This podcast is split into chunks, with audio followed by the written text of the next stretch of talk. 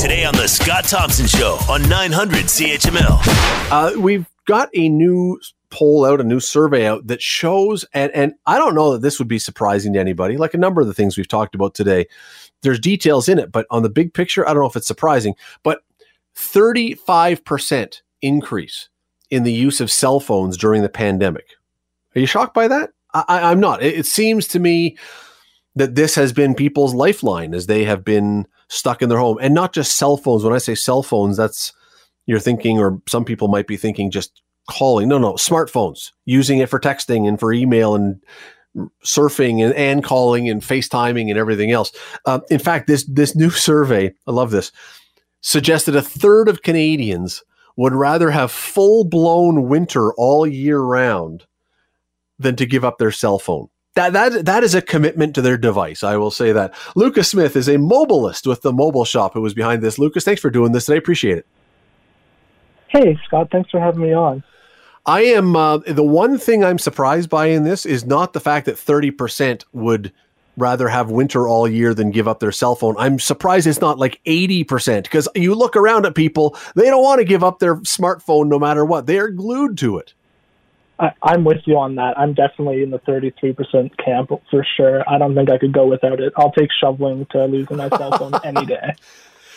The other thing that I found so interesting, I mean, look, there's things in this that we could absolutely predict no problem. Eh, from, I don't know, 35 years old, let's pick a random number, 35 years old and down, nobody has grown up with anything but a smartphone. So that's just part of them. It's an attachment of their arm. But the, the, the high usage among seniors during the pandemic, if anything has been surprising, it's been that because they didn't grow up with these things. They've they are clearly they've adapted to this much more than maybe we might have expected with how seniors sorry sorry sorry seniors, but how seniors have adapted to other technologies over the years.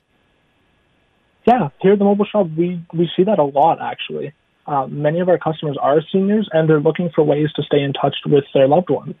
Um, that's one thing that really shocked me with this study was just how many Ontarians are reaching out to loved ones in old folks' homes and in these kind of places just to stay connected. It's uh, it really reaches to my heart for sure. Yeah, and, again, I'm sorry. I'm sorry, seniors. I don't mean to be insulting, but I, have had grandparents and grandparents-in-law who, every time I've gone to their house, no matter when, the VCR was always flashing 12 o'clock. I know there can be challenges at times, but certainly it seems not with cell phones. The, it, in that group, it seems that this has been seen as their lifeline to the outside world. And and and Lucas, if you are someone who is living alone uh, as a senior, let's say, you can understand why this would be so important when you can't get out. You're not allowed to get out. Your family can't get to see you. This is a perfect thing. No, absolutely. I, have got an example really close to home. Um, my mom, her best friend, was put into a special care home just during this pandemic as well. Um, and she couldn't leave her room at all. Even the food was brought to her, everything like that.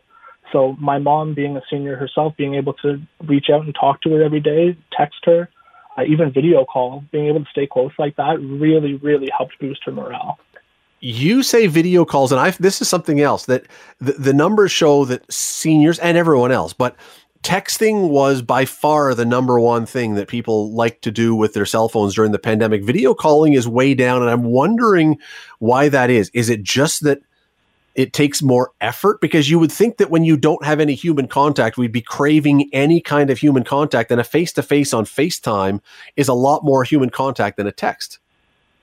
I, think it's the busy schedules. With, with texting, you can send the text message and then kind of reply to it when you you free up.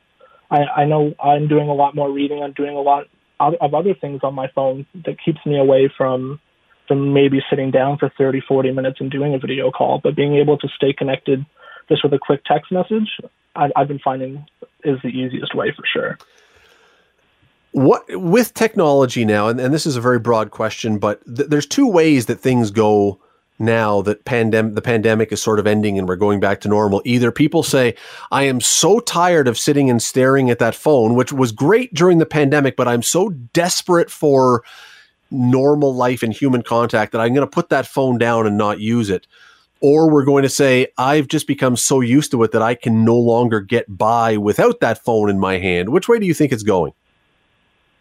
I, I think that it is leaning more towards people looking to go out. I know that many of our customers in the mobile shop are looking to to find ways to stay connected, but also to find good healthy habits for limiting their cell and screen usage for sure. That's one that we've definitely noticed. While people want their phones and want their new tech, they definitely, definitely want to be able to stay outside and seeing people too. So I, I, I'm leaning more that way.